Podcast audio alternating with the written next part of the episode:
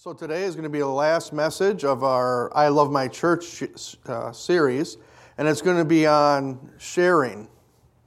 And as we saw in the video up there, we saw a person who was uh, being prompted by God to share their faith and to share their lives with the people around them. So I have a question. Has anyone here ever dreamed of going somewhere for a long time only to be disappointed in it when you finally got to go there. For years, I worked with a guy who was also a battalion chief on the Chicago Fire Department. Worked with him as a paramedic down in southeast Wisconsin.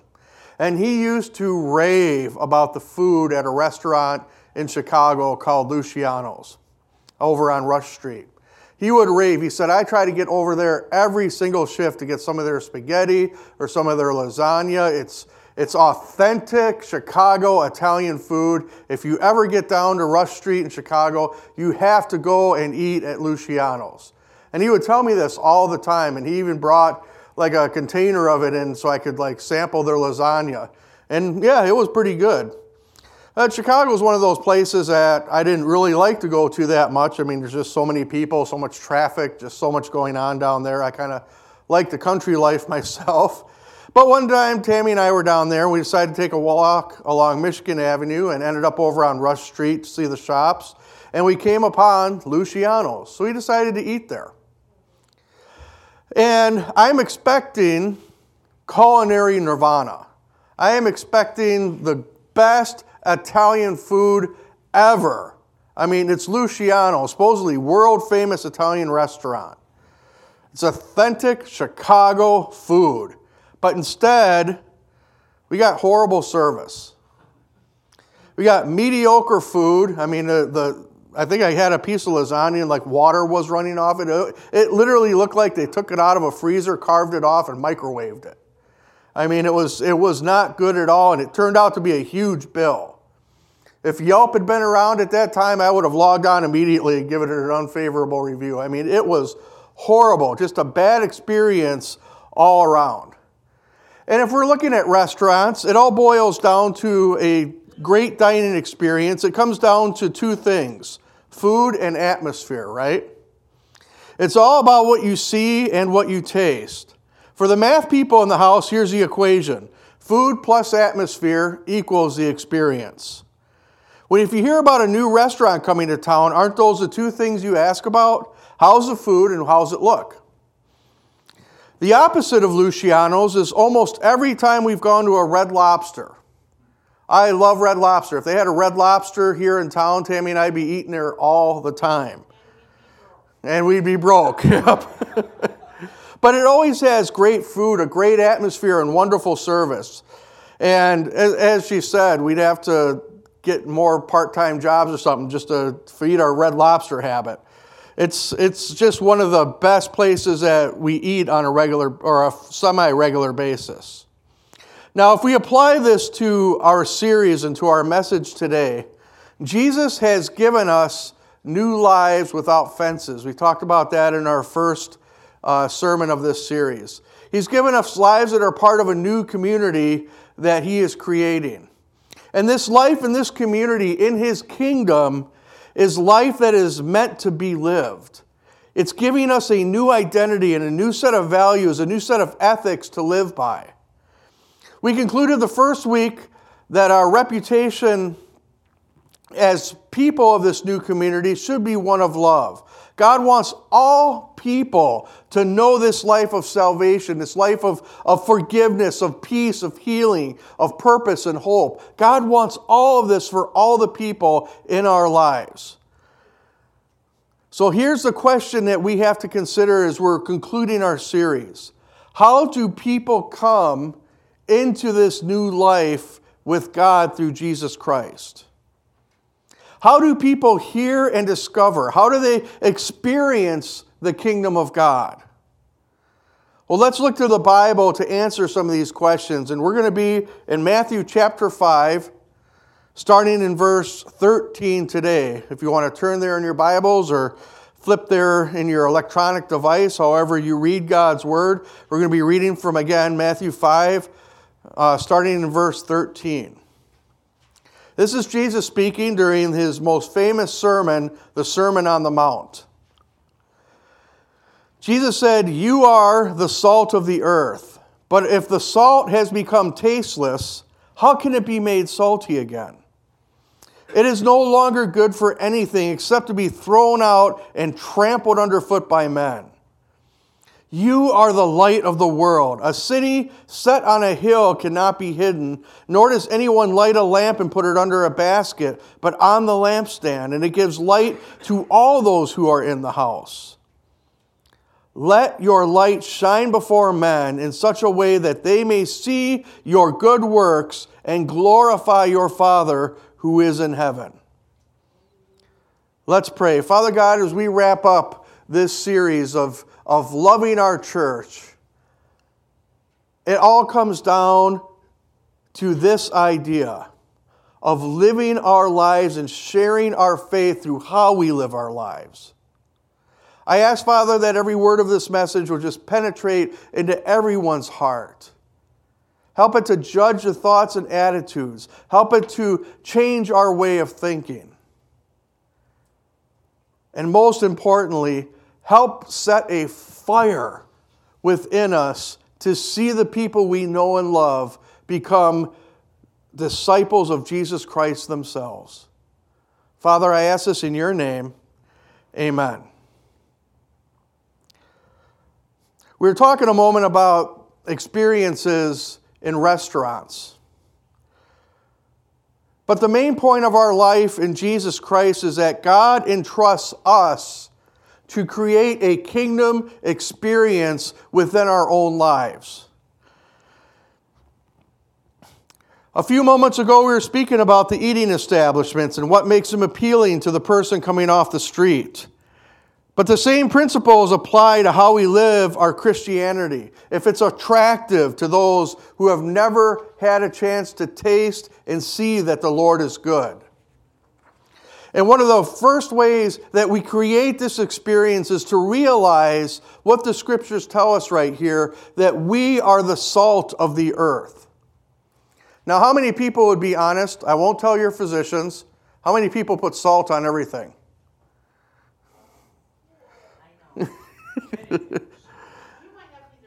yeah, I won't. I won't tell their doctor. You don't get to be mom today either, Tammy. Why do we do that? Tammy does the same thing to me. I put, like, if she cooks like a hamburger dish, I automatically put ketchup on it. Drives her crazy. You haven't even tasted it yet. You're putting ketchup on it. Same thing to me. Well, why do we do this? Why do we add things to our food? Well, we add salt because it brings out the flavor, right? It, it's, a, it's a flavoring agent. It brings taste to bland food.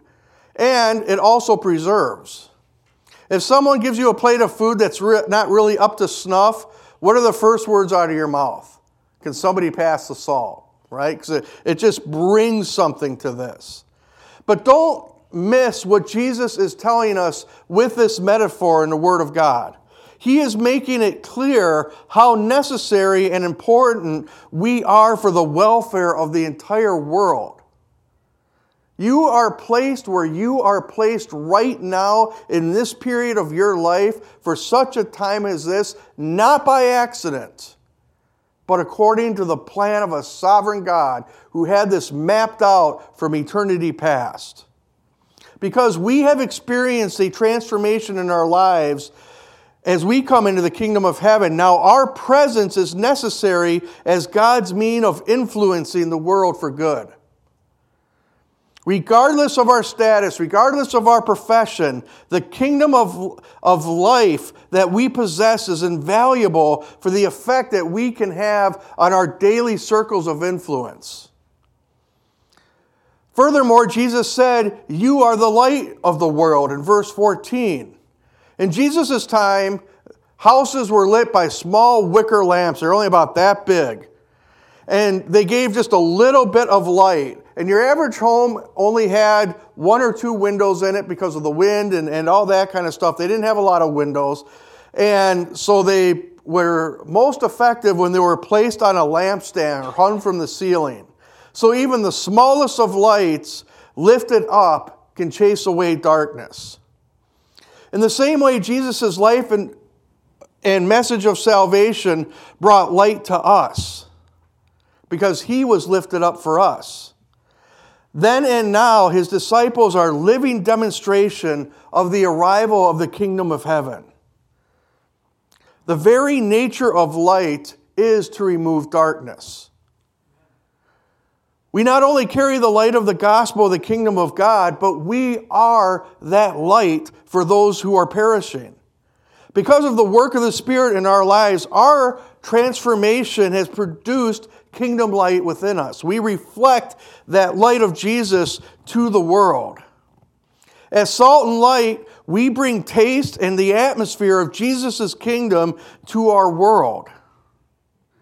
If food plus atmosphere equals experience, then the experience of the kingdom that comes from his followers brings an atmosphere that should change the atmosphere that was there before. When we walk into a room, the spiritual atmosphere should be changing just because of that kingdom we carry within us. Isn't it amazing to consider how much God trusts the church with? Think about the mission that He has given us. Think about the riches that He has poured out in our lives. Think about everything He has given us. It's not just for our own pleasure. It's not just to have the newest and greatest things. It's not just to have a whole bunch of zeros behind a number in our checking account. He has given all of this to help His kingdom go forward.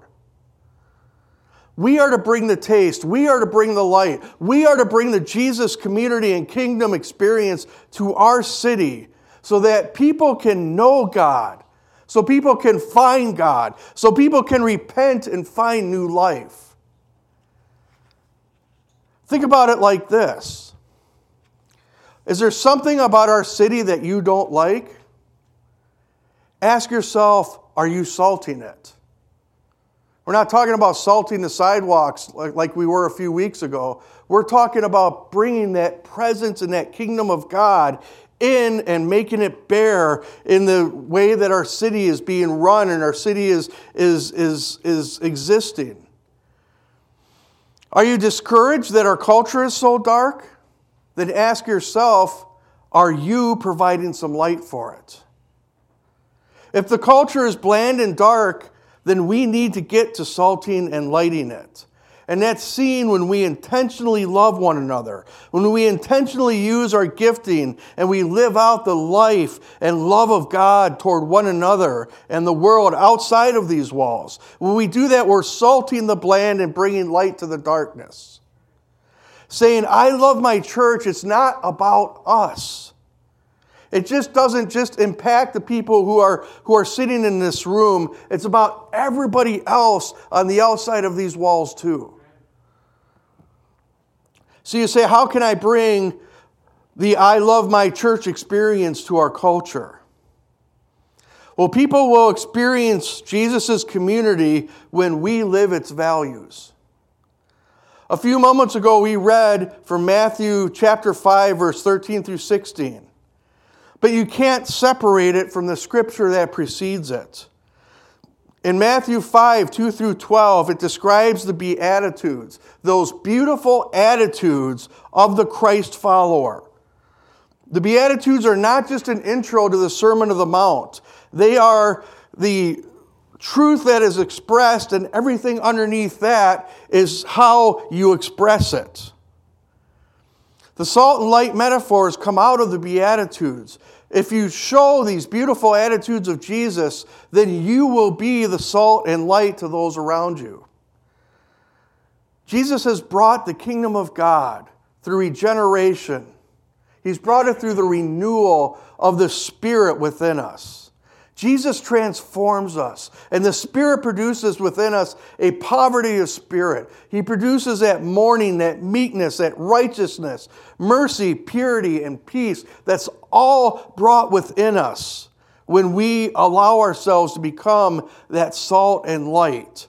When we humble ourselves and ask Jesus' character to be poured into us so that his blessings can be poured out through us. You see, these are the characteristics of Jesus' disciples that allow God to establish his kingdom in his way. This is the kingdom life God puts in us, and then we demonstrate it to the world. The Beatitudes are a character profile of a person who says, I love my church. So, seasoning and shining isn't all, only about the message we declare with our lips, it's about how we go on with our lives. Lifestyle is the emphasis here.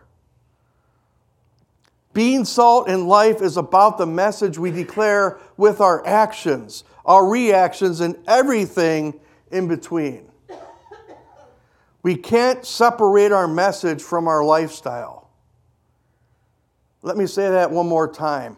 We can't separate our message from our lifestyle. If we are not living what we are speaking, then no one is going to listen to it. That salt has become bland, worn out. It's all about who we are and how we are to this world. The values in you will express this as you live the kingdom life to those around you. People will experience a kingdom when we live its values. This helps us realize how to be effective agents of salt and life. It's how we show the love of Jesus to those outside of the church. Another way we do that is that we live the value of Jesus' community in our daily ordinary. Everybody thinks you need to be standing on a street corner proclaiming the gospel, but the gospel is most effectively shared by living it in front of other people. I recently saw on the news there was this young guy who almost overdosed on soy, soy sauce. You think, how could somebody overdose on soy sauce? Well, there was a young man who drank a quart of it and went into a coma and nearly died because soy sauce is extremely high in salt. And if you get that much salt in your body, I won't get into the boring physiology of it, but it can kill you. Makes your brain swell, just does all kinds of, of really bad things. And he did it on a dare. Well, uh, medical reports show that he was the first person known to have deliberately overdosed on such a high amount of salt and survived with no lasting neurological problems. And I share this story because it applies to what we're talking about here and how we live. We are called to bring salt and light into our world so they can experience a kingdom, but not so much so they can be blinded by the sun or overdose on sodium. So the question we have to answer is are we seasoning and shining, or are we blinding and gagging? Let me give you an example of blinding and gagging. In the city of Kenosha, because we had so much manufacturing there over the year, years, labor unions are huge. And during the Labor Day weekend, they have a festival at Columbus Park Columbus Park's about the size of the park over by the hospital if you take the whole thing in, baseball diamond. It's about that size. And they would have a Labor Day festival there. And they would take, you know, several thousand people and pack it in there. They'd have live music, carnivals, drinking, that, that whole kind of, of atmosphere there. Bands, beer, and carnival. One year, a very conservative and very outspoken church in the community decided to protest the event. They set up on a street corner right across the street from the festival with bullhorns and tried to proclaim the gospel by telling everyone they were going to hell. And one of their signs said, You are going to be kindling, it'll keep God's feet warm at night. Now, is there truth to this message? Yeah, there's truth to it, but just because it's correct doesn't mean it's effective. I'd argue that their method was pouring a gallon of soy sauce down somebody's throat. No one walked away from that message set, thinking, man, I need that Jesus. I want that Jesus in my life. Nobody walked away from that, about that. Now, let me give you an example of seasoning and shining. A pastor recently received an email that went like this I recently moved back to the city and I was able to start back at my old job. Many of the server employees were surprised to see me. It was a restaurant. Nevertheless, I was able to get back to working. About a week ago, one of them, I could tell something was on her mind. She started to share her troubles about her daughter leaving and she was afraid. Well, I shared my testimony about how my mom and I didn't speak for almost two years. And throughout the past years, I found God and our relationship began to grow. She mentioned that she wanted to go to church, but she hasn't gone yet. And I encouraged her and said that God changed me and cares about our relationships. She's got my number, and we talk more at work, and I'm leaving the door open to share some more. She further shared in her email to her pastor, she said, Over the last two days, the servers lately have become cranky and gossiping and arguing about the management at work. She said, I refuse. I just, I don't want to get into the gossip, and I'm going to respect the management there, regardless of how I think the place should be run. They all know that I'm this faith based girl. However, the gossip became so bad that yesterday during the dinner rush, the manager had to call a meeting explaining that the customers were overhearing them complaining about their jobs. And I kept encouraging the management, telling them that they were doing a good job and sharing with the employees, trying to build a team atmosphere and building them up with my words. Also, that night, I was done with some of my work, so I decided I could go and help in the kitchen. So I started helping the dishwasher put away dishes, even though that's not part of my job. And one of the dishwashers said, You are a good worker, Misha. I always see you helping out people that you don't even have to help.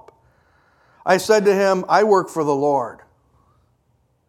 He smiled and said, All those other service, all, all those other service, all they do is come back here and complain. But I can tell you are believing that you are working from the Lord and you are acting like it. I said, Have you ever heard this saying, The joy of the Lord is my strength? He said, No, where is that? I said, It's in the Bible, and this is why I'm different. And I didn't used to be this way. And she got an opportunity to share a little bit of her testimony. He said, You know what? I really want to get back into my faith, I think. But I don't know how. Can you tell me? He said that after work, he was able to share the gospel with this dishwasher, and he came to faith. You know, it's really easy to carry a sign and scream in anger about the evil of the world, but it's a lot more difficult to see and act like Jesus in the ordinary and the mundane. But it's the trivial, what we think the tr- is trivial, that, that day-to-day stuff, that routine. Working in an office or at school, in the gym or, or on the job. That's where we need to be Jesus most to people. So I'd ask you, think about your daily routine. Think about your coworkers, especially those annoying ones. Think about your classmates if you're in school. Think about that annoying neighbor that you might have. God has put you in their lives for such a time as this because He needs you to be their salt and their light. Know this people will experience a kingdom from you in the normal everyday life. And that's when those moments in the normal become extraordinary. When people are able to taste and see from you that the Lord is good. It's all about sharing who Jesus is through how you live your life. And that brings us to one of our last points here that those who have truly experienced Jesus will help others experience Jesus. Matthew 5:14 says a city on a hill cannot be hidden. Nor does anyone light a lamp and put it under a basket, but on the lampstand, and it gives light to all who are in the house. Therefore, let your light shine before men in such a way that they see your good works and glorify your Father who is in heaven. And I've hoped if, you, if you've been here over the last several weeks and, and heard all the messages about loving my church, if not, they're on, the, they're on the podcast on the website. You can go back and listen to them there. If you've learned everything anything over these past few weeks, we've learned that loving the church isn't just about this brick building that we are in. Think about the very first week when we read John 13:35, which says, "By all this or by this all men will know that you are my disciples." And here's the thing, how can people observe us having a reputation of love if we're never around people. You can't season and shine when you live a life entirely separated from that bland darkness. You know, this, this church, this organization, this building, whatever, whatever nomenclature you want to put on it, it is not meant to be a fort that keeps away everybody. It's meant to be a gas station. I mean, do we go up to QuikTrip or, or BP or, or Cenex, put gas in the car, and then hang around there all day? No. We jump back in our car and continue to go on with the things in this life. And that is what the church is supposed to be for us. When we love our church, we're supposed to be carrying everything that we've got within that church out into the world. Whether it's, it's Sunday church, like what we're doing right now, or Sunday school, or Wednesday night, they're here to assist us to grow and become a stronger community in the faith. We're strengthening our saltness and brightness, if you will. But if we are never interacting with people outside our church, then we have failed. We are to live Jesus' values while being connected to the people of this world. What are some of the ways that we can begin connecting with your neighborhood? We'll look into that. But one of the most challenging questions I have ever heard as a pastor is one that needs to be asked by every church, and it's this If our church ceased to exist, would the neighborhood even notice? Would they be sad and mourn? Would they say to us, No, you can't go? What do we, what do we have to do to make sure that, that you stay here? Or would they not even notice? We must be a church that they would miss. Not for our own sakes, not for our own reputations, but because they experience Jesus when they experience us. We must be sharing with our community the love of Jesus by being the salt and light. Many of you are doing this. Many of you work in the community. Many of you are volunteering at the hospital, volunteering at the food pantry. Um, Keith volunteers at the animal shelter. There are people out there who are influencing their community by being salt and light. But there are other ways you can do it. You can tutor, you can coach weightlifting, you can do all kinds of things to show that kind of Jesus love to other people. So I would ask you right now to just close your eyes for a moment and say, God, how can I be salt and light in my world? What ministry, what, what duty, what, what, what kind of thing would you have me do so that I can be salt and light to somebody? If you really ask God, He'll show you what to do. He'll show you where to go. He'll show you where to, to share the experience of Jesus through living your life among those who don't know Him.